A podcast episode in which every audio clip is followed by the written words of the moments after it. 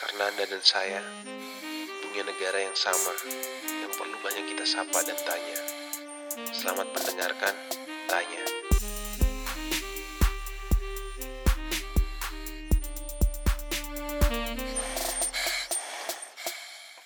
Selamat sore seluruh pendengar Wineside di mana pun berada Hari ini agak sedikit berbeda nih dengan podcast-podcast sebelumnya di Wineside Karena hari ini em, gua dan Wineside em, sedang membuat seri baru.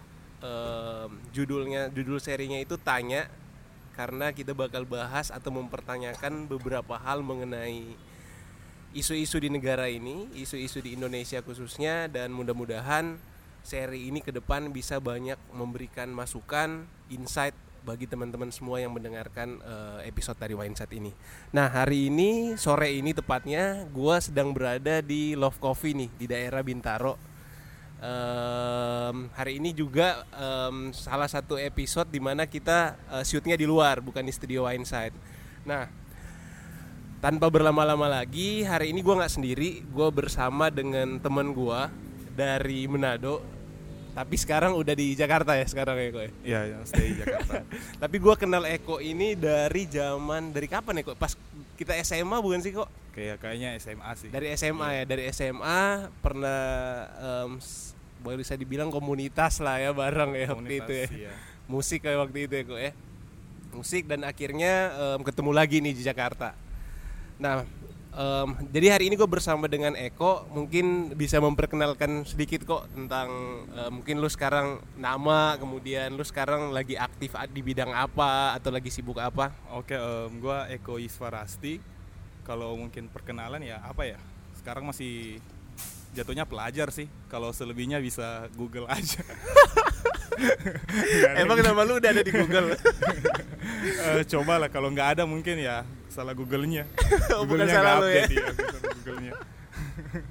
nah sekarang lu sibuk apa nih sekarang kok Em, sekarang gua masih terdaftar di salah satu kampus di Jakarta sebagai mahasiswa S2 tapi udah ya gitulah mahasiswa mahasiswa tingkat akhir ngurusin tesis jadinya males Em, gua 2018 sempat ngeluarin satu buku terbitin buku puisi gitu Eh, bisa sebut dong judul bukunya apa Judulnya- gitu siapa tahu kan ada yang mau baca. Oh ya udah lah. Judulnya Kala Luka gitu. Sekarang lagi aktivitas ya menulis. Ya menulis aja sih menulis sama mengamati perkembangan kekonyolan. Kekeyolan apa? Kekonyolan rezim Jokowi gitu. soalnya soalnya lu mau jadi apa lu mau mahasiswa mau tukang ojek juga rezim ini tuh udah terlalu konyol untuk tidak diperhatikan gitu. Mencu sangat mencuri perhatian gitu. Justru kalau udah nggak udah udah bagus malah nggak nggak bisa jadi per- jadi perhatian lagi ya. Bisa jadi tapi eh, untuk menjadi seorang warga negara yang nggak memperhatikan perkembangan politik negara ini tuh sekarang susah sih sedikit sih. Eh, Iya, pasti pasti semuanya memperhatikan lah dengan kondisi seperti sekarang ini gitu lah. Oke, itu pengenalan sedikit dari Eko. Em, jadi hari ini episode pertama dari seri tanya ini itu gua kasih judul Halo, negara masih sehat. Jadi ini pertanyaan nih kok. Oh siap. Kira-kira halo negara masih sehat nggak? Negara masih sehat nggak? Nah, gua nggak tahu lah teman-teman. Kapan Nah, ini, ini pertanyaan gua sebenarnya. Pertanyaan pertama yang mau gua buka di podcast gua nih kok. Kalau- Negara masih sehat ini kan mengkonotasikan bahwa pernah sehat. Nah, itu itu pertanyaannya harusnya diganti tuh negara kapan sembuh. Atau gua rubah nih sekarang pertanyaan gua, menurut lu ini Indonesia pernah sehat gak dalam maksud gue ini gua perlu jelasin sedikit. Pernah sehat di sini dalam artian pemerintahannya yang bersih, kemudian em, sosok leadership yang bagus, dalam hal ini presiden maupun perwakilan kita di DPR dan lain sebagainya. Judul di sini adalah pernah se- masih sehat nggak sih? Masih sehat kan itu dalam artian bahwa pernah sehat Iya. dan sekarang menjadi nggak sehat kan? sehat ya. Nah pertanyaan gua ke lu nih sekarang, Indonesia pernah sehat nggak? Kalau masalah pernah saya tuh aduh susah sih jawabnya tapi kalau dari sekian banyak er, dari pergantian presiden salah satu presiden yang menurut gua tidak memperparah penyakit Indonesia tuh cuman Gus Dur sih kayaknya. Kenapa? ya karena dengan pendekatan dia yang lebih lebih humanis lah dari kebanyakan presiden lainnya itu sih termasuk kalau yang isu-isu terakhir ya kayaknya apa ya Papua sih Papua di Mhm. zaman Gus Dur kayaknya lebih lebih aman-aman daripada presiden-presiden lain Maksudnya eh, cara dia Cara mentreat, dia mendekati, mentreat isu iya. itu, kemudian bagaimana dia menyikapi isu tersebut ya. Jadi menurut lu em, pernah sehat? pernah nggak parah-parah amat lah Nah, sekarang eh, jadi segini em, teman-teman yang mendengarkan sebenarnya gua em, di episode satu ini kenapa judulnya negara Indonesia masih sehat karena gua melihat akhir-akhir ini khususnya di sejak bulan Agustus Agustus isu Papua ya isu Papua Iya, pasca Papua. 17 Agustus dan lain sebagainya kemudian penangkapan em, demo sana sini kebakaran hutan bagaimana pembahasan RKUHP di DPR bagaimana pembahasan bahkan sudah pengesahan undang-undang KPK kemudian isu-isu hukum lainnya di DPR nah bagi gua sih untuk tempo di antara dalam hal ini menurut gua gini nggak mungkin juga suatu negara itu nggak ada masalah kan? Nggak mungkin juga suatu Ya. negara itu benar-benar nggak ada dinamika politik sama sekali bagi gua itu nggak mungkin. Nah cuma menjadi permasalahan di sini ketika frekuensinya terlalu tinggi belum selesai masalah Papua udah ada masalah ini lagi. Belum selesai masalah pelantik eh, masalah penentuan tatip MPR soal kepemimpinan 10 10 pimpinan MPR itu udah masa datang lagi masalah pengesahan KPK yang super kilat dan cepat. Kemudian datang lagi soal isu KUHP dan lain sebagainya.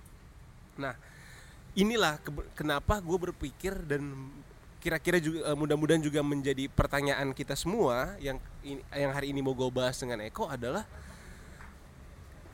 gimana sih lu melihat isu-isu ini? Kenapa sih ini semua bisa terjadi dalam tempo yang gue bilang cukup sangat singkat di antara bulan Agustus sampai dengan September? Sekalipun mungkin akar permasalahannya udah ja- udah lama ada di Indonesia cuma dengan tempo yang sangat singkat ini kan menjadi pertanyaan besar. Sebenarnya bagaimana sih pemerintah menyikapi isu-isu ini? Kok bisa seperti itu caranya? Terutama dalam hal menindak kebebasan berpendapat kebebasan berpendapat kebebasan berekspresi dan lain sebagainya. Menurut lu kok melihat semua isu yang tadi secara menyeluruh pendapat lu apa? Menurut gua sih gini kayak di negara ini tuh kita em, udah kebiasaan mungkin ya. Gua nggak gua nggak gitu paham orde baru karena gua nggak waktu itu mungkin gua masih bocah ya nonton Doraemon. Tapi yakin nonton Doraemon lu masih bocah. Salah satunya itu lain, kan? salah satunya itu. Tapi waktu mungkin ki- di zaman orde baru kan segala sesuatu yang perbedaan pendapat tuh di dibungkam kan? Mm-mm, jadi kita jadi menjadi udah kebiasaan sama lah. Udah kebiasaan seragam udah kebiasaan yang satu suara. Iya apa hiduplah apa su- udah kebiasaan sa- kelihatannya satu. Ketika reformasi ke sininya terus em, kebebasan berpendapat itu dibuka terus negara kemudian sadar bahwa ternyata itu kita selama ini cuman pura-pura satu aja Hmm. kita cuman pura-pura sama Hmm. karena takut sama rezim misalnya Hmm. ternyata kita beda dan perbedaan kita itu yang bukan hal-hal sepele justru di hal-hal yang paling mendasar dalam kita bersosial ada masalah perbedaan pandangan negara itu harus kayak gimana pemerintahan harus kayak gimana eh, yang bebas itu apa jadi ketika kita bebas mendefinisikan hal-hal ini Hmm. terus jadi kita kita kayak norak gitu dengan kebebasan Hmm. dan ketika kita lihat aduh kebebasan ternyata em, tidak tidak apa ya tidak baik lah untuk perkembangan suatu maksudnya agak menyesal gitu memberikan kebebasan Iya, seperti itu iya, menurut maksud lu? gua kayak gitu jadi kayak wah ternyata kebebasan ini kontraproduktif gitu misalnya Ah. dengan kepentingan berarti bisa lu bilang justru lebih baik eh, nggak bebas Enggak, gua sedang menggambarkan sedang menggambarkan situasi bukan sedang mau mengemukakan persetujuan gua gitu. Yang juga maksud jadi ketika negara melihat wah ternyata negara bukan negara sih. Ketika elit-elit politik mungkin melihat wah ternyata kebebasan ini kontraproduktif dengan kepentingan gua. Jadi gua harus merepresi itu. Nah, oke jadi menurut gua dari situlah asal asal muasalnya kenapa sekarang banyak yang ya ya, ya, ya jadi kayak gini. Jadi jadi lu melihat eh, trennya bahwa dalam tanda kutip ada penyesalan Bisa terhadap jadi. reformasi, ada, Ada- penyesalan dari elit-elit politik, Mm, ada dari penyesalan elit-elit terhadap politik. reformasi. Menurut lu kenapa kira-kira hal itu bisa terjadi? Ya kalau em, ditanya kenapa ya elit-elit politik menyetujui reformasi juga kan desakan kan. Heeh. um, sebut nama bisa kali ya misalnya Anto juga pasti nggak ikhlas lah waktu itu reformasi maksudnya. Gitu kan. Em, ya itulah. Jadi reformasi itu nggak lahir dari hati nurani elit-elit politik bisa jadi kan. Heeh. dan sekarang inilah hati nurani elit-elit politik yang kita lihat gitu.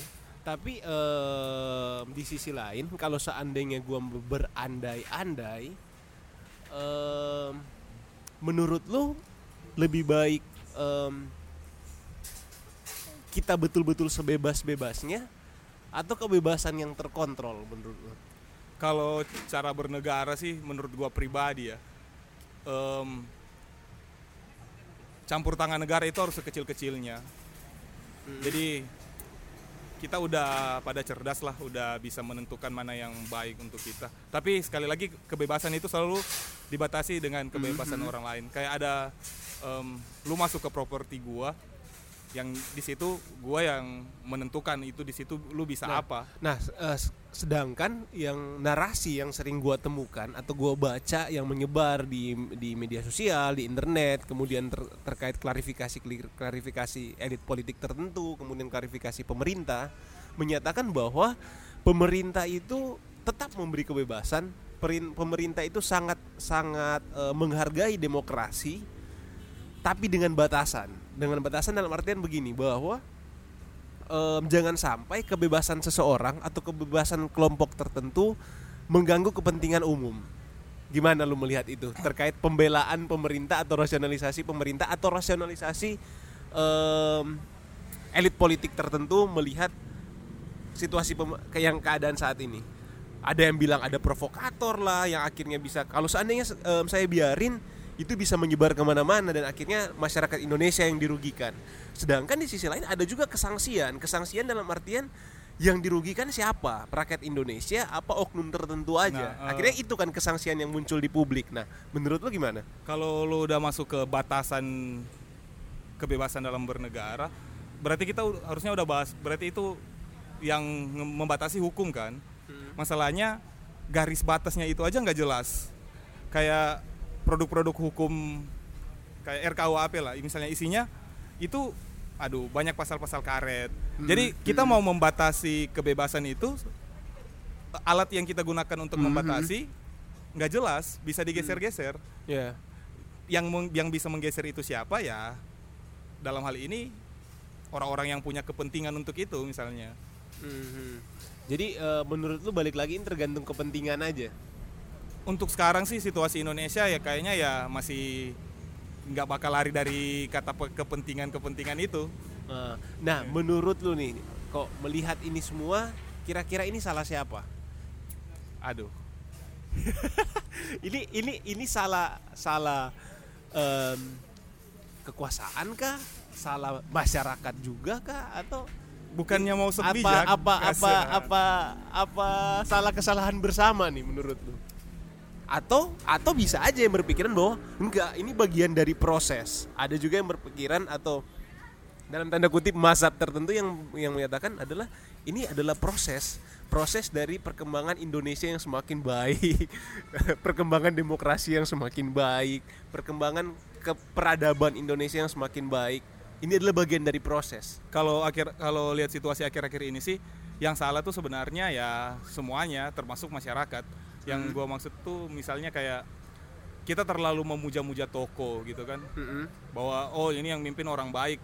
Udah udahlah dia udah dia udah baik. Kita nggak perlu terlalu kritis. Gitu kan. Kalau narasi-narasi kayak misalnya oh jangan pilih si A ntar balik ke orde baru. Nah lu sekarang lu lihat lu sekarang kayak gimana kan? Eh, jangan pilih si siapa nih Iya, si maksudnya gitu ya, kan, kemarin kayak- kan cuma ada dua Iya. ya kan? Maksudnya yang salah itu adalah pendidikan politik di kalangan masyarakat rendah.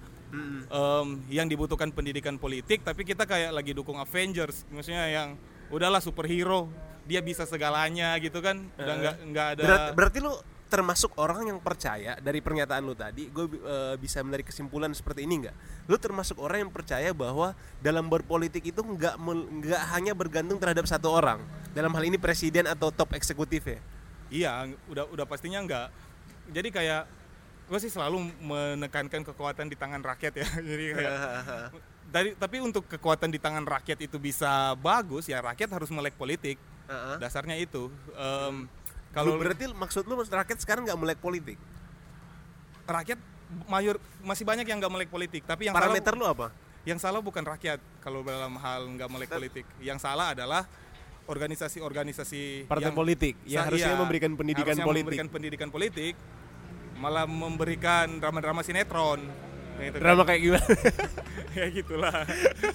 Drama Nah, kayak gimana menurut gitu. lu menurut lu em, apa yang mem- ukuran yang lu pakai untuk menyimpulkan bahwa saat ini masyarakat belum melek politik? Yang paling dasar adalah ketika ma- masyarakat sudah mau menentukan satu toko toko dalam ini toko politik ya. Mhm. untuk mereka junjung yang mereka akan support secara buta orang itu mati-matian. Fanatik jadi gitu ya. fanatik. Nah, dan fanatisme dalam berpolitik itu ya kedunguan sih maksudnya. Mhm. em, ketika tokoh politik udah memegang jabatan tertentu otomatis itu dia akan di akan diperhadapkan sama kepentingan-kepentingan di sekitar dia kan. Dan kalau kita lihat dari perjalanan perpolitikan Indonesia lah ya menjadi seorang idealisme di dalam pemer- dalam sistem itu menjadi seorang dengan idealisme tertentu di dalam pemerintahan susah nggak mudah.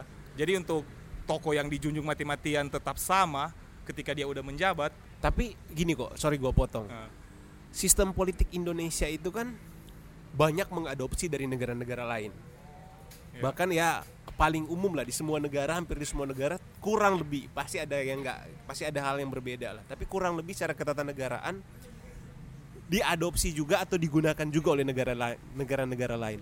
Tapi toh negara-negara itu tetap sudah maju. Berarti kan pertanyaan gua adalah ketika sistemnya sama otomatis kan bagaimana politik bekerja di dalam sistem itu kan harusnya sama. Ya. bener nggak lobby komunikasi politik dan Iya, lain iya. sebagainya tapi kok di Indonesia dengan sistem politik yang sama ka- kalau kalian gua tangkap dari lu bilang tadi kan kayak belum maksimal Hmm. K- kalau negara-negara maju yang lu bilang mungkin yang membedakan sama Indonesia yaitu kebebasan berpendapat Heeh, heeh. di sana eh, apa sistem negara tidak merepresi orang-orang yang berbeda pendapat jadi Ya. dialektika di kalangan masyarakat itu terus terjadi Hmm. jadi ketika saya dukung A terus teman saya dukung B kita itu bebas untuk berdebat Hmm. tidak dibatasi dengan misalnya pasal penghinaan presiden Ya. gitu kan Heeh. jadi proses belajar di masyarakat terus terjadi gitu tidak berhenti di Ya, gua nangkep poin tidak, tidak berhenti di oh ya udah kita udah menemukan satu toko kita junjung seterusnya Berarti gitu. eh, bisa gue bilang nggak bahwa kebebasan berpendapat ini hal yang sangat krusial Ya, dalam iya, pertumbuhan politik dan demokrasi Indonesia. tentu kebebasan berpendapat itu menjadi penting jadi kayak misalnya am- ambil contoh terakhir aksi mahasiswa lah Hmm. bisa jadi Jokowi baik bisa jadi Jokowi itu ah, sangat mendukung kebebasan berpendapat Ya. tapi dengan dia hidup di apa, dengan orang-orang di sekitar dia dia jadi ragu dengan keyakinan dia sendiri kan wah Mhm. kayaknya saya perlu berubah Eh, untuk perkem, apa untuk kepentingan politik karena yang mendukung yang orang-orang ini yang- asumsi lu, ini asumsi lu. Asumsi. Biasanya Kan- biar jelas gitu kan. jelas. Ntar kita kena undang-undang Iya. ITE lagi. Aduh berat. jadi maksudnya kayak jadi tidak ada tidak ada pegangan bahwa untuk menjadi untuk menjadi benar-benar baik Heeh. bisa didukung. Iya. Nah, dengan adanya kebebasan berpendapat misalnya terakhir aksi mahasiswa, ya elit-elit politik jadi lihat kan, oh ternyata di masyarakat ada juga yang nggak setuju. yang nggak setuju dengan cara seperti ini. Hmm. Gitu. Itu sih ke- pentingnya kebebasan berpendapat. Jadi dia membuka pandangan elit politik nggak terfokus ke satu cara berpikir lah. Lu percaya nggak bahwa ketika kebebasan diberikan, pada akhirnya kebebasan itu nggak perlu dibatasi tapi akan terfilter dengan sendirinya. Tentu pasti. Kebebasan Lu percaya itu? percaya. Lu lu nggak percaya bahwa kebebasan itu ketika diberikan sebebas-bebasnya akan jadi anarkis?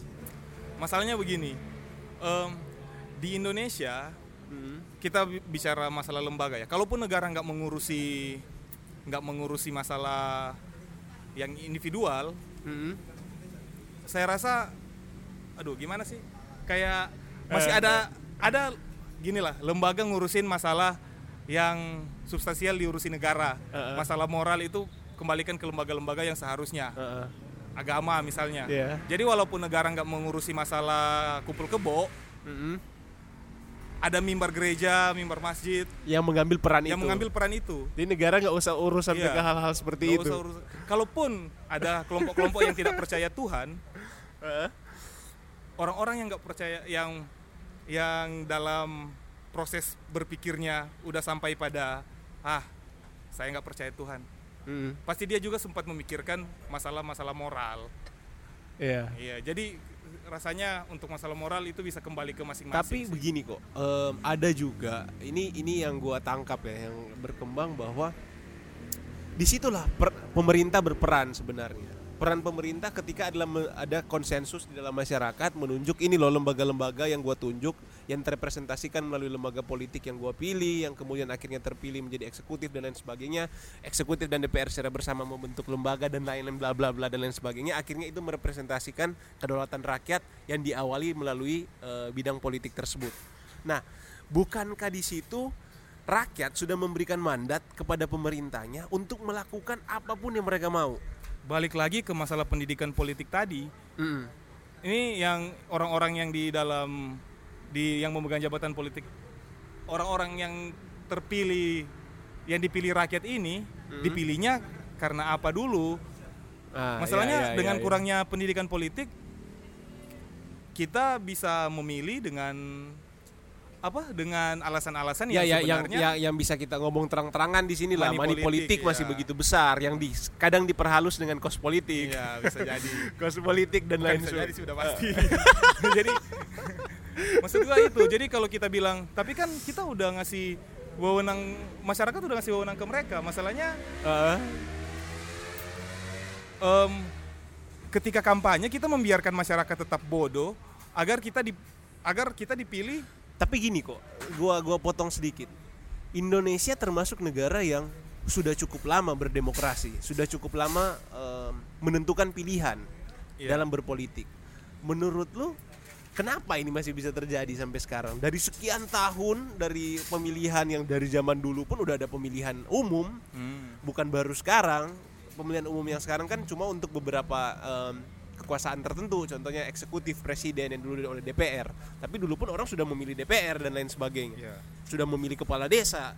Masyarakat Indonesia sudah tidak menurut gua pribadi seharusnya sudah tidak latah dalam ber- dalam menentukan pilihan politik ini sudah berproses selama bertahun-tahun. Sekalipun memang banyak orang berpendapat bahwa dibanding dengan negara-negara hukum lainnya Indonesia masih sangat muda dalam berdemokrasi. Tapi perlu dilihat negara-negara tersebut ketika dia berkembang menjadi negara hukum dan berdemokrasi di zaman kapan? Sekarang kita sudah ada em, elektronik sudah ada eh, media sosial media internet dan lain sebagainya seharusnya kan ada percepatan pembelajaran di situ sehingga bagi gua s- menjadi tidak terlalu relevansi lagi soal hitungan waktu tersebut ketika lu mem- mengkomparasi Indonesia dengan negara A, Indonesia dengan negara B yang perkembangan politiknya dan perkembangan demokrasinya terjadi di masa kapan. Sehingga bagi gue itu harusnya ini melihat Indo- seharusnya ini menjadi privilege Indonesia ketika dia berkembang di masa yang saat ini. Nah, balik lagi ke pertanyaan gue tadi, menurut lu kenapa hal itu masih terjadi sampai sekarang?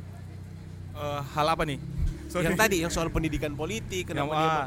intinya gini, sederhananya kenapa dia masih terus melakukan kesalahan yang sama dalam menentukan eh, atau ini kan yang, yang narasi yang lu bangun kan seperti itu seolah-olah Iya, iya. mereka salah memilih nah akhirnya ya jangan salahin dong kalau misalnya yang representasi lu di DPR dan representasi lu di eksekutif kayak sekarang modelnya sebenarnya kenapa yang, ini terjadi sebenarnya, sebenarnya yang penting adalah kita tuh harus mampu bangun sistem pendidikan politik yang jelas. Kalau sekarang kan kayak orang tuh belajar politik cuman karena dia mau masuk ke partai. Ya atau enggak dia harus dia mau apa? Dia Kuliah di kelas. dia kuliah di FISIP. Padahal semua ke- kebijakan publik yang dihasilkan dari orang apa dari jabat penjabat pejabat politik ini Iya. itu mempengaruhi se- semua pihak kan. Jadi mau lu Hmm, hmm, hmm. pekerja keseharian lu itu ngurusin saham tetap lu harus bisa ngerti politik karena pekerja eh, karena pekerja gue juga sama sih gue termasuk orang yang percaya bahwa semua orang itu nggak ada satupun di kehidupan kita bahkan agama yang lepas dari politik. Iya. Yang pasti mau sesedikit apa pun pasti ada pengaruh politik di dalamnya. Nah balik lagi. Jadi menurut lu?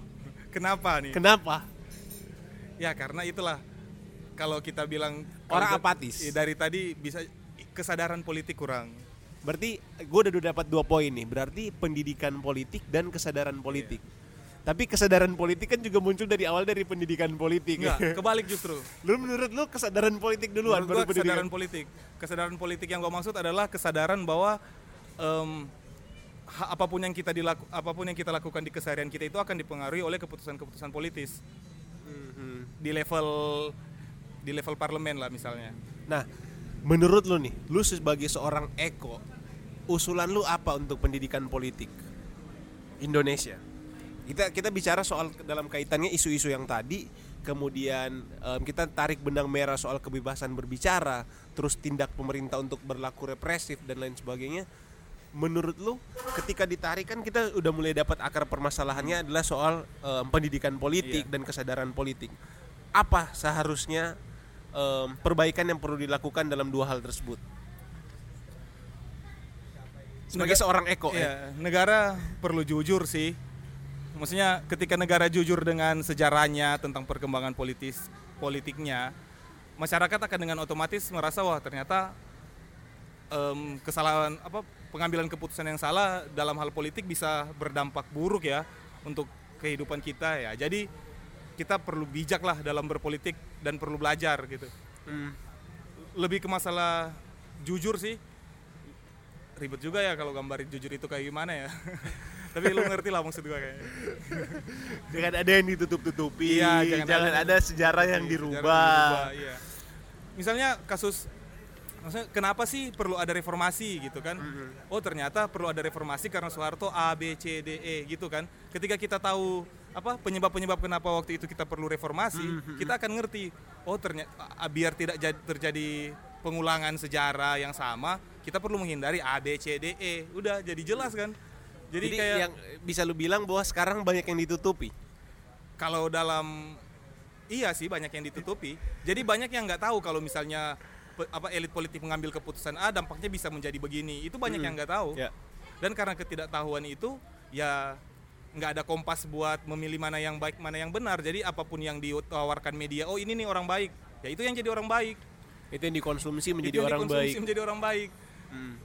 walaupun sebenarnya orang baik itu relatif kan Iya. eh, yang menarik apa kalau gua ingat random aja gue ingat kalimat Plato dia bilang tidak ada orang yang berbuat jahat dengan motivasi untuk berbuat jahat semua orang berbuat jahat itu dengan motivasi untuk berbuat baik koruptor koruptor itu mau mengambil uang rakyat karena motivasi dia menghidupi keluarga dia bisa kan oh gua mau jalan bawa Oke. Gua mau bawa oke. keluarga gua. Menarik juga. gua mau bawa keluarga gua jalan-jalan ke Praha misalnya Cuma skupnya apa ya? Skup Iya. kepen- skup motivasi baiknya itu dipakai Jadi ketika untuk dibilang- orang banyak apa enggak gitu iya ya. dia bilang oh ini orang baik baik buat siapa buat Iya, kalangan iya, dia iya, apa buat iya, masyarakat iya, iya, itu ha. kan Hmm. itu sih Benar-benar itu menarik sih, itu menarik sih pernyataan itu. Berarti em, sekarang balik lagi bahwa ketika pejabat publik dia sudah memberikan dirinya untuk publik, sudah memberikan dirinya untuk representasi masyarakat, seharusnya kayak kalau contoh yang lu bilang tadi logika yang Plato la- eh, berikan itu bahwa dia sudah nggak boleh lagi berpikir kepentingan Iya, keluarga dia di rumah dia harus dia harus mengedepankan kebaikan untuk, untuk, masyarakatnya Iya. atau untuk konstituennya. iya begitu Begitu maksud lu ya. persis Partai politik kok. Hmm. Gimana menurut lu peran mereka saat ini memberikan pendidikan politik? aduh kalau ke- kalau bicara partai politik sebenarnya gimana ya? Kita udah lihat kan sekarang oposisi gabung sama pem- pemerintah. Jadi kayak udah udah nggak ada bedanya cuy. Kayak intinya kal- kalau bicara partai politik intinya ba- balik ke ideologi partai sih. Ideologi partai itu em, cuman cuman bungkusannya aja beda, isinya semua masih sama sih kalau menurut gua. Em, ada partai yang bilang kalau dia partai nasionalis, ada partai yang bilang dia religi, tapi ke sininya semuanya sama aja. Soalnya ya itu mungkin mungkin balik ke apa ya? Kayak ada batasan kan untuk kebebasan berideologi di negara kan. Buktinya Tapi kan ada ada ada kalimat begini kok. Bersatu kita teguh, NKRI bercerai- harga mati. bercerai Bersatu kita runtuh. Ah, gimana tuh? Tapi kalau kalau bersatu kalau kita bersatu misalnya kita bersatu ya kalau kita semua mau jadi sama, kita bakal sama-sama bodoh. Ya. Iya.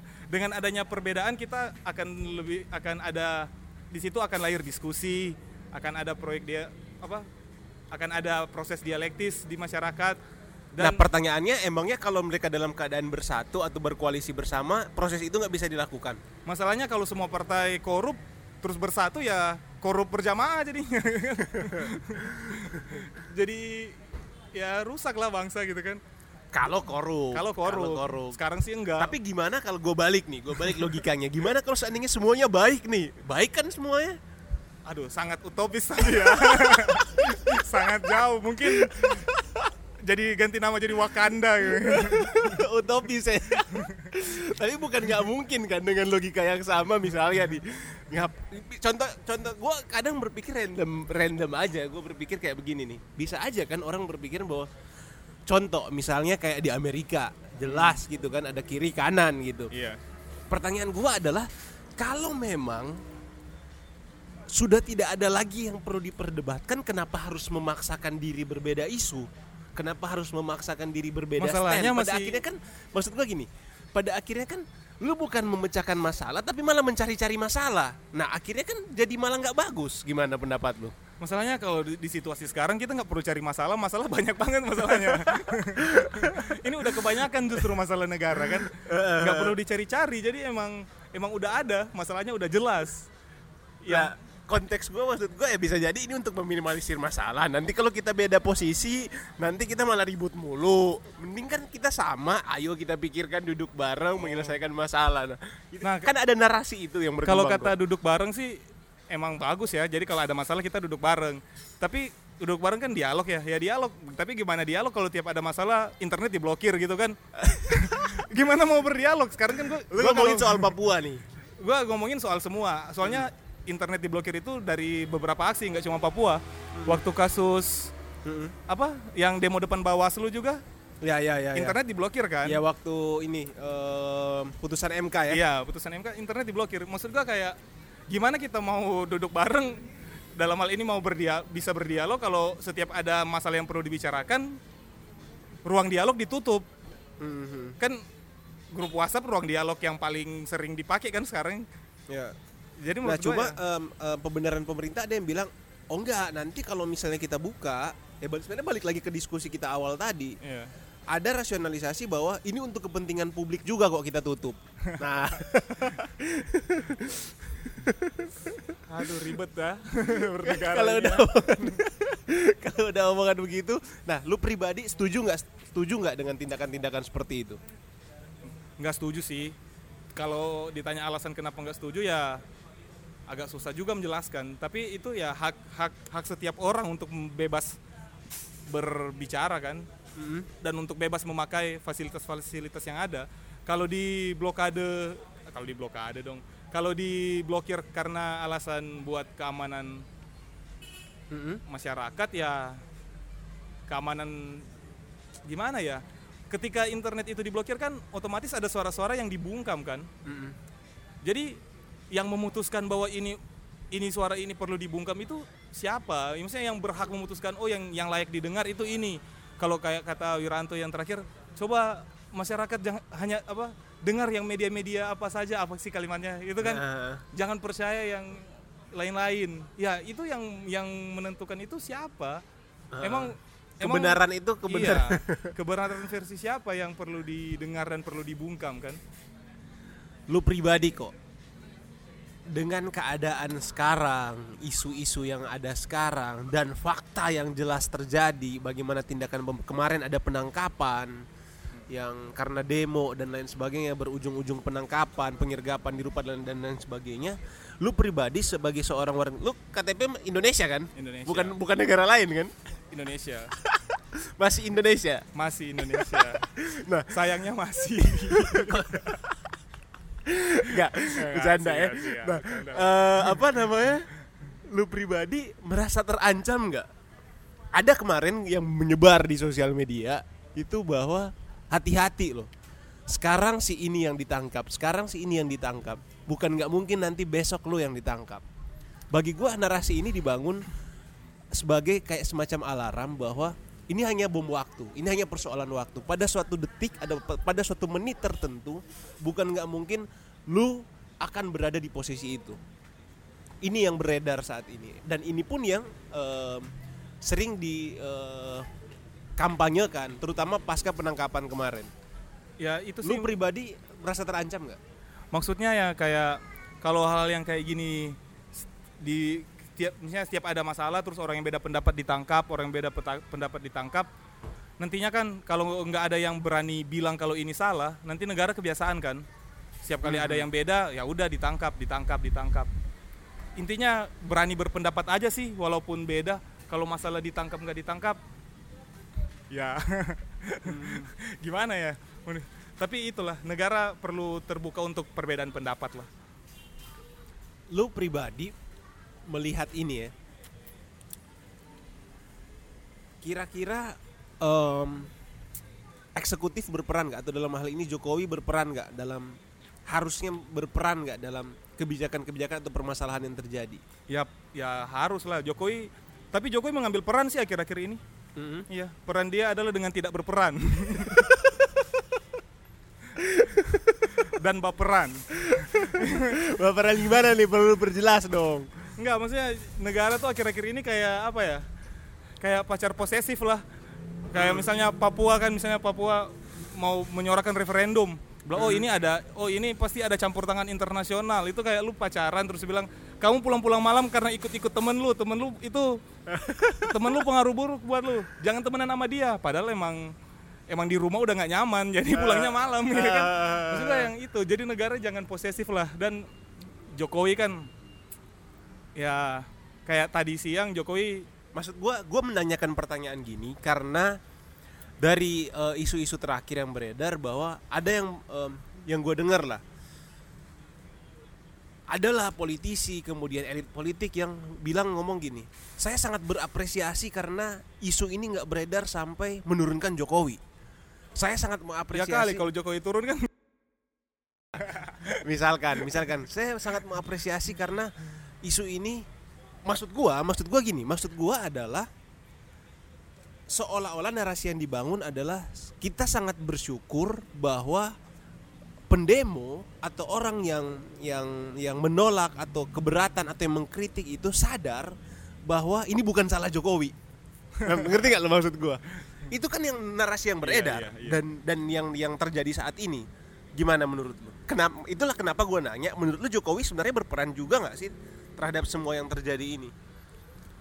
Jokowi gimana ya? Susah sih gue mikirnya kalau masalah Jokowi akhir-akhir ini. Soalnya dia ngasih pendapat juga yang apa kayak nggak substansial gitu. Kayak misalnya kasus Papua ya udah kasus Papua harus diselesaikan secara damai.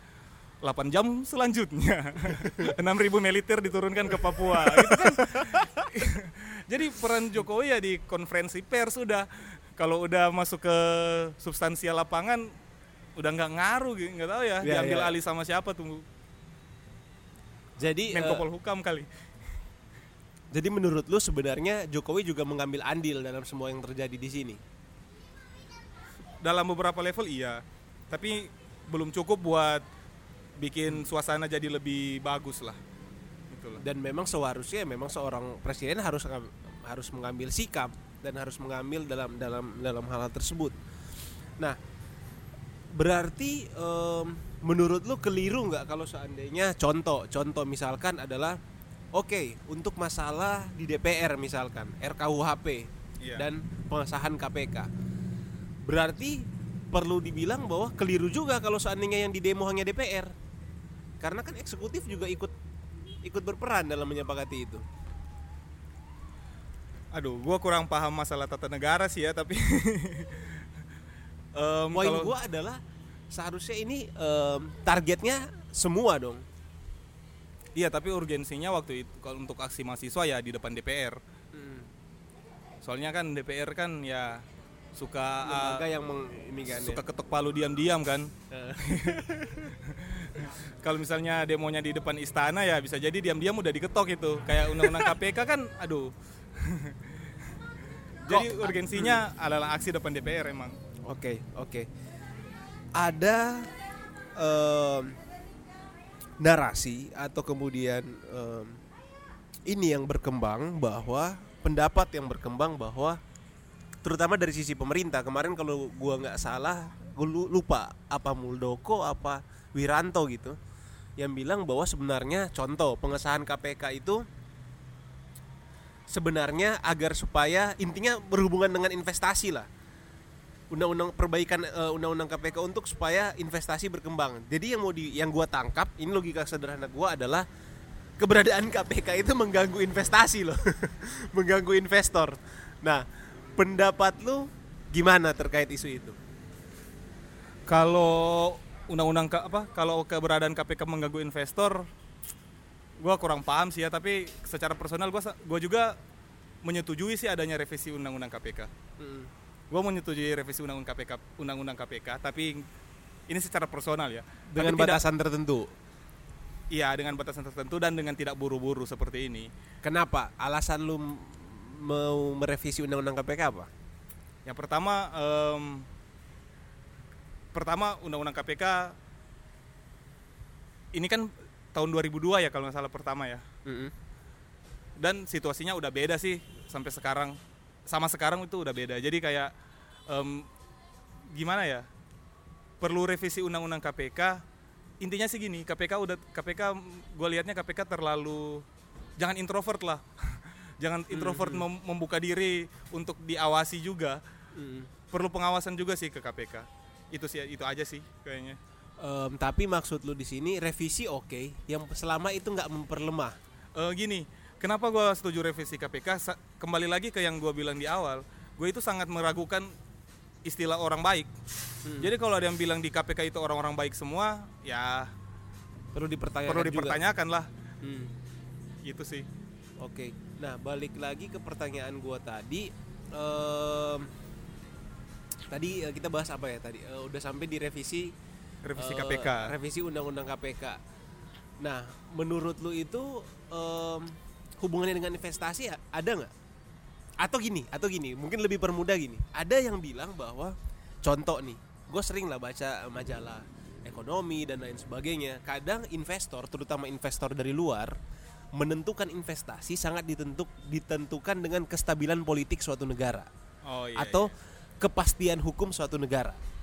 Nah, menurut lu ini ada korelasi nggak isu-isu ini? Contoh, Iya, contoh iya, ya. iya. Gue asumsi gini, bisa aja, bisa aja misalnya dari sisi pemerintah bilang bahwa ini perlu nih dilakukan. Kalau nggak, investor nggak ada yang mau di Indonesia nih kalau begini. Kalau tiba-tiba seseorang bisa ditangkap atau seseorang bisa diubah dan lain eh, undang-undang bisa Kayak diubah dan waktu lain di sebagainya. apa? Waktu di LC yang was KPK Sujiwo Tejo, Sujiwo Tejo sempat bilang juga kan, kayak katanya kalau misalnya justru operasi tangkap tangan dengan tingginya operasi angkap tangan, tangkap tangan, investor bisa jadi yakin, oh ternyata pemberantasan korupsi di negara kita bagus, gitu kan? Yo, jadi jadi yakin gitu untuk datang. Nah, Jadi negara ini bersih. Nah, berarti kembali lagi kok. Gua jadi berpikir maksudnya atau atau gue lupa atau dari pihak pemerintah bilang bahwa ada hubungannya dengan apa? Jujur logika liar gua menyatakan bahwa berarti lu mengkonfirmasi dong bahwa iya ya.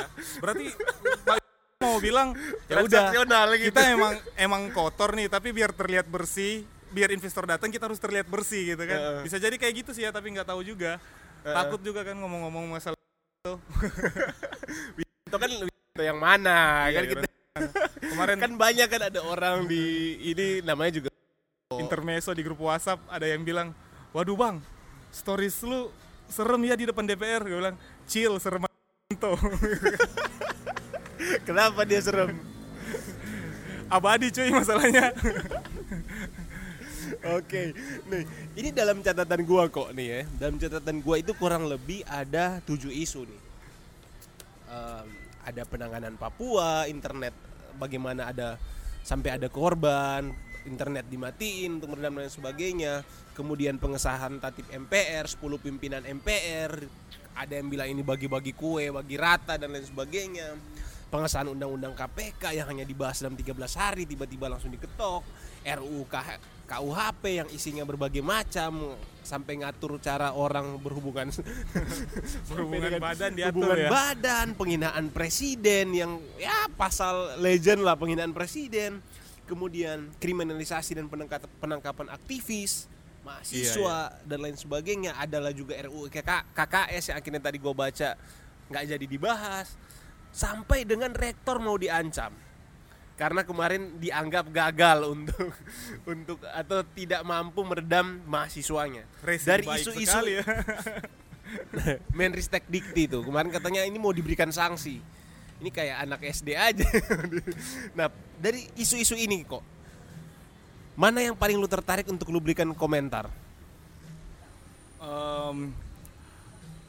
gue sih R RUKHP tertarik, KPK tertarik, tapi kan kata Kalau seandainya di- lu harus milih nih saat ini tadi kita udah menyinggung mention semuanya nih. tapi kan apa di netizen pada bilang kan lu kalau bukan pakar hukum jangan ngomongin hukum gitu kan ya udahlah tapi isu Papua itu penting sih buat dibahas gitu. Kalau menurut gua isu Papua kalau harus milih ya isu Papua sih. Kenapa menurut lu?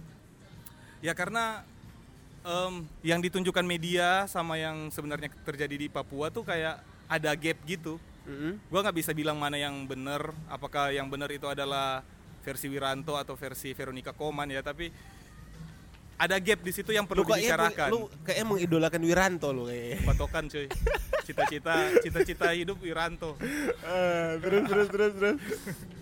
gitulah maksudnya kayak pertama oh ya apa? Eh negara tuh iya yang kayak gue bilang tadi negara sih, apa, terlalu posesif masalah Papua. Kalau mau kalau mau apa kalau bendera bintang kejora dikibarkan emang kenapa gitu kan kan ini kerusuhan Papua di- terjadi yang oh bukan bukan pengibaran bendera, bendera bintang kejora sih ya kalau yang di Surabaya Hmm. itu penurunan apa Bendera merah putih. putih tapi nggak tahu juga kan itu Kebenarannya. kebenarannya siapa yang nurunin tapi kalau masalah pengibaran bendera bintang kejora kayaknya bukan suatu masalah yang perlu dibesar-besarkan sampai Tapi harus itu kan ada kedaulatan negara kok. operasi militer Lambang kedaulatan negara. tapi kan gini ah Gus Dur tuh pernah bikin itu kan apa Hmm. Em, peraturan pengibaran bin- bendera bintang kejora bahwa Hmm. bendera bintang kejora itu adalah bendera kultur kan Oke, berarti bukan politik. Iya, bukan politik itu bendera kultur. Meng- Tapi ada syarat-syaratnya kalau itu katanya harus dikibarkan lebih rendah dari bendera merah putih. Hmm, harus kan? misalnya dikibarkan di samping bendera merah di samping putih. bendera merah putih. Tapi maksudnya gini, em, masalah pengibaran Gue juga sebenarnya nggak tahu sih soal Iya, itu. tapi Anggaplah seperti itu misalkan seandainya. tapi seperti itu. Tapi Wah, poin pentingnya poin, adalah poin pentingnya adalah pengibaran bendera bintang kejora itu tidak harus men-trigger untuk untuk apa ya? Untuk wah ini separatisme, ini separatisme itu sih. Tapi em, permasalahan Papua ini kan sebenarnya permasalahan yang gue juga nggak terlalu mendalami isu Papua, nggak terlalu apa mempelajari betul soal isu-isu Papua. Tapi gue cuma melihat em, em, pengetahuan umum aja lah. Ini kan berkembang dari masalah apa em, sejak kita kemerdekaan, sejarah Indonesia terbentuk, bagaimana seharusnya Papua itu menjadi bagian dari Indonesia atau enggak, janji Soekarno dan lain sebagainya. Belum lagi ada hubungannya soal bisnis. Em, apa yang yang Freeport Freeport kemudian isu-isu seperti itulah pemberlakuan yang dianggap pemberlakuan yang sifatnya masih sangat em, rasis dan lain sebagainya menurut lu pantas nggak sih isu-isu seperti ini isu Papua ini muncul wajar nggak sih atau ini oknum tertentu aja Kayaknya kalau masalah isu Papua yang muncul ke permukaan terus jadi rame itu udah sewajarnya sih ya. Heeh. Udah sewajarnya apa masyarakat Indonesia tahu kalau ada sesama kita di Papua yang masih diperlakukan tidak adil. Tapi lu masalah sendiri setuju nggak Mas setuju masalah apa nih? Referendum. Setuju referendum atau enggak Kalau langsung ditanya apa setuju referendum atau enggak itu ah gua gua sih selalu bilang gini. atau setuju permasalahan Indonesia em, Indonesia harus merangkul atau memberikan kebebasan kepada masyarakat Papua? masalah menurut gua sih kayak masalah Papua itu lebih kompleks dari sekedar referendum atau tidak ya. Masalahnya misalnya kita ngasih ngasih ngasih kebebasan oh udahlah Papua mengatur mengatur apa? Mengatur daerah mereka sendiri. ya. Tapi juga permasalahannya pejabat-pejabat politik di Papua juga pada semua kayaknya Harus ada kayak ya. Iya, biar tidak mengklaim sebelah pihak kan. Tapi Tapi ada harusnya pasti ada data. Iya. Ada data kan maksudnya siapa aja yang kena operasi tangkap tangan ataupun Iya. kena korupsi dan lain sebagainya. Nah, maksud gua kayak situasi di Papua keraguannya ada itu. keraguannya bisa jadi itu. Iya, Jadi lu setuju nggak apanya nih? itu yang tadi referendum atau enggak? Enggak ya, kalau kalau em, masalahnya sih gini, em, pemerintah itu pemerintah Indonesia lebih lebih perlu merangkul lah, Harusnya merangkul. harusnya merangkul. Tapi titik beratnya di pemerintah Indonesia bukan di masyarakat Papua. Mm-mm. Jadi bukan di bukan masyarakat bukan masyarakat Papua yang perlu lebih menjadi Indonesia, tapi Indonesia yang perlu lebih mendekatkan diri ke Papua. Oke. gitu. Dan mendekatkan itu ya bukan sekedar jalan tol aja, gitu Oke. sih. Kemarin itu dari isu-isu ini kok, semua isu yang tadi gue udah bilang, sebenarnya banyak yang beredar ataupun yang gue dengar, yang gue baca, yang gue lihat, gue mengamati banyak yang beranggapan bahwa Jokowi contoh dan bukan beranggapan ini Iya. fakta. Misalnya demo di DPR kemarin soal KPK dan lain sebagainya. Lama sekali untuk Jokowi memberikan komentar soal isu tersebut. Lama sekali untuk merespon dan lain sebagainya. Secara personal dia sebagai presiden, bukan secara kelembagaan bisa jadi melalui em, kementerian dan lain sebagainya. Menurut lu tindakan itu bijak atau enggak sih? Tindakan- sikapnya dia saat ini terhadap isu-isu tersebut, terutama dalam hal dia secara pribadi untuk memberikan tanggapan atau sikapnya dia, karena biar bagaimanapun em, dia seorang kepala negara sekaligus kepala pemerintahan, dialah simbol negara dan simbol pemerintahan. Akhirnya masyarakat pantas dong atau perlu dong mendapat penjelasan. Nah, menurut lu dengan dengan dengan hal-hal ini ya contoh sederhana lah pas demo kemarin berapa hari nggak ada komentar kemudian em, udah mau janjian sama mahasiswa gue dengerin gue denger tadi dibatalin batal. kemarin nah menurut lu gimana Gini sih kayak yang kayak yang gue bilang tadi Jokowi suka pelin pelan bilang masalah Papua harus selesai- selesaikan secara damai tapi ngirim ngirim militer. Terus kayak bilang oh ya saya men- akan menerima mahasiswa untuk berdiskusi. Eh malamnya dan Dilangsono ditangkap ya Ananda Badudu ditangkap. Itu gimana ya kayak maksudnya kontradiktif. kontradiktif. Hmm. maksudnya manu- apa aktivis-aktivis ini kan tapi kan berada itu bukan Pak Jokowi itu kan Polri nah Kayak- itu gimana negara kayak gitu kan maksudnya kalau nggak ada ko- koordinasi Iya, nggak ada koordinasi. Itu sih kayak perlu. Jadi Jokowi ngomongnya jangan cuman retorika gitu lah. Harus ada, harus jelas lah pas dia bilang A yang dibikin. Tapi gue melihat dari sisi lain juga kok. Misalkan bisa jadi memang inilah karakter Pak Jokowi. Bisa jadi Jokowi itu memang yang- plan.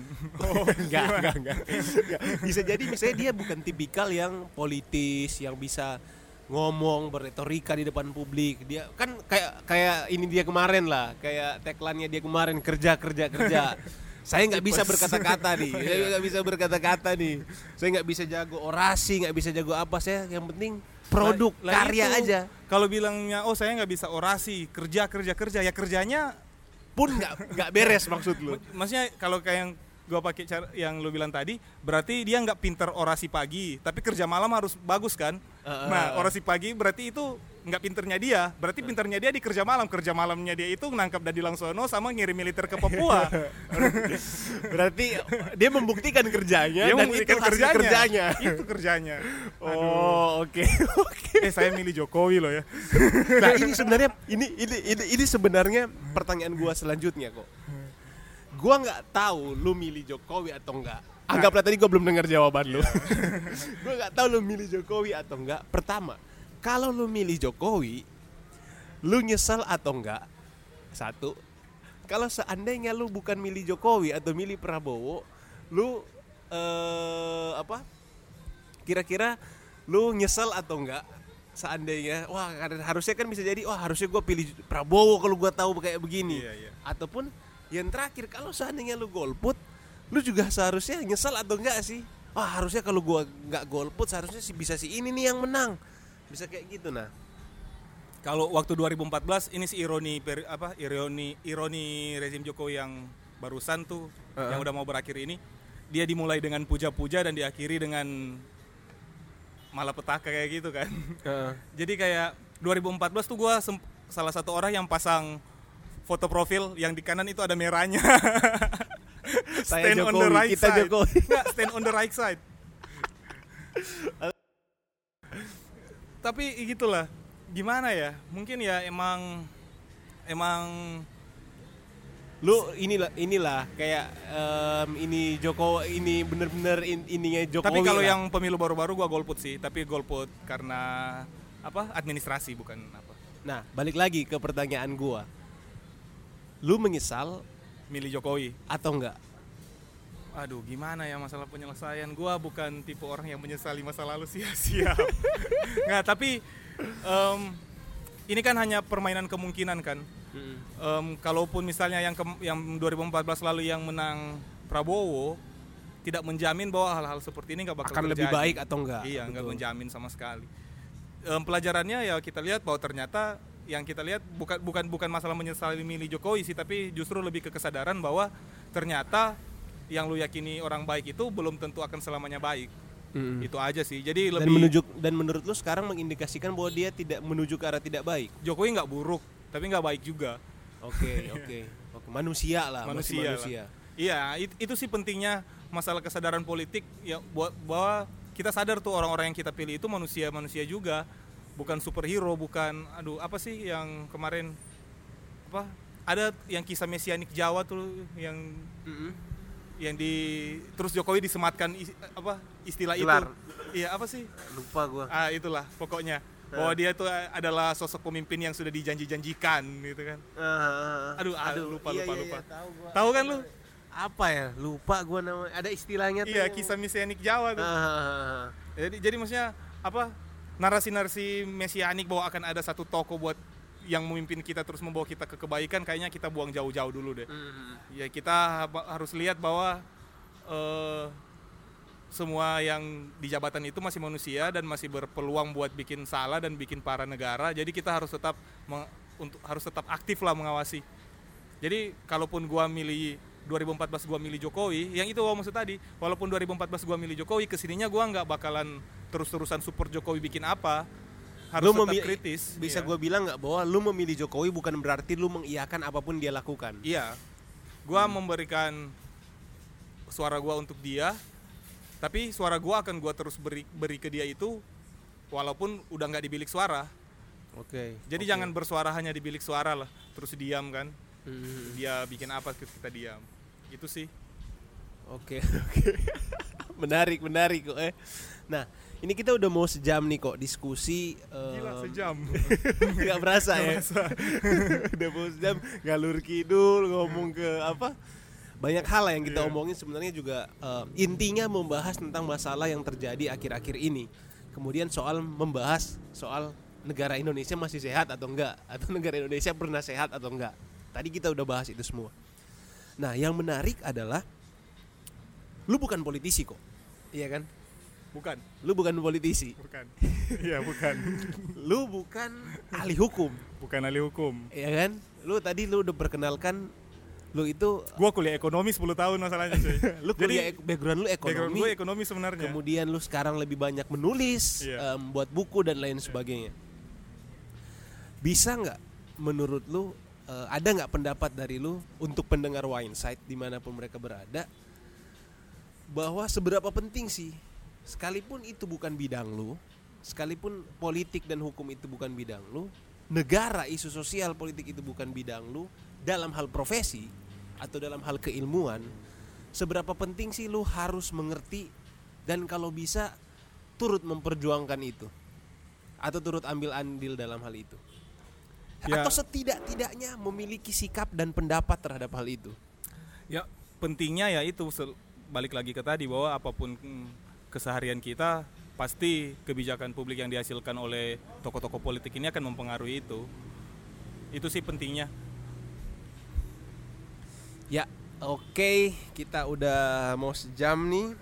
Tapi mungkin gua ada satu kalimat Oke, oke. yang random Sebelum aja gitu tutup, uh-uh. masuk ke otak gua. Apa? Kekerasan itu adalah tanah yang subur untuk menimbun benih perlawanan. Sedap. Ulang, coba boleh diulang ya? Lebih lebih lebih. Kekerasan Adalah tanah yang subur untuk Oke. menimbun benih perlawanan. kekerasan adalah tanah yang subur. Untuk menimbun benih perlawanan. Ini lu memberikan masukan juga ya. Masukan gua untuk segala sesuatu apa? Masukan gua untuk cara Jokowi menyikapi permasalahan-permasalahan Lu nggak menyimpulkan bahwa dia telah melakukan kekerasan, tapi yang Nggak pasti clue-nya adalah ketika lu menyikapi itu dengan kekerasan. Justru lo akan membuat itu lebih subur. Hmm, itu kayak lang- hukum kayak hukum fisika gue lupa istilahnya semakin kuat lu dorong semakin kuat Iya. ini baliknya ya. Iya. Oke, kalau kita ngomongin ini pasti nggak bakal ada habisnya dan nggak bakal kelar-kelar semuanya. Mudah-mudahan teman-teman di rumah atau di mana pun di jalan mungkin atau di KRL, di MRT, di mana pun yang mendengarkan ini nanti di rumah, mudah-mudahan mendapatkan sesuatu dari apa yang kita omongin pada sekarang udah malam dari sore sampai udah malam bersama gua dan Eko. Mudah-mudahan dapat ilmu, dapat eh, masukan, dapat input, dapat insight dan kalau misalnya ada perkataan kita mungkin yang menyinggung pihak-pihak tertentu ataupun yang tidak berkenan, ya kira-kira apa kok? Ya, kalau ada yang tidak berkenan ya ya udah, kenapa? Kan kebebasan berpendapat ya. Masa bodoh. ya, oke, oke. Nah, akhir kata nih kok, akhir kata nih. Judul gua pertanyaan kok. Judul podcast gua episode pertama ini pertanyaan. Halo, negara masih sehat? Jawab lu apa? Enggak sih lagi sakit. Oke. Oke, oke, gue gak bakal tanya lagi dan memperjelas kenapa lu bilang itu sakit. Kayaknya itu udah dibahas semua tadi. Terima kasih kok udah datang dan udah meluangkan waktu Sama-sama. untuk bisa apa datang di podcast ini. Dan gua Richard dan Ya gua Eko. sampai ketemu di episode tanya selanjutnya.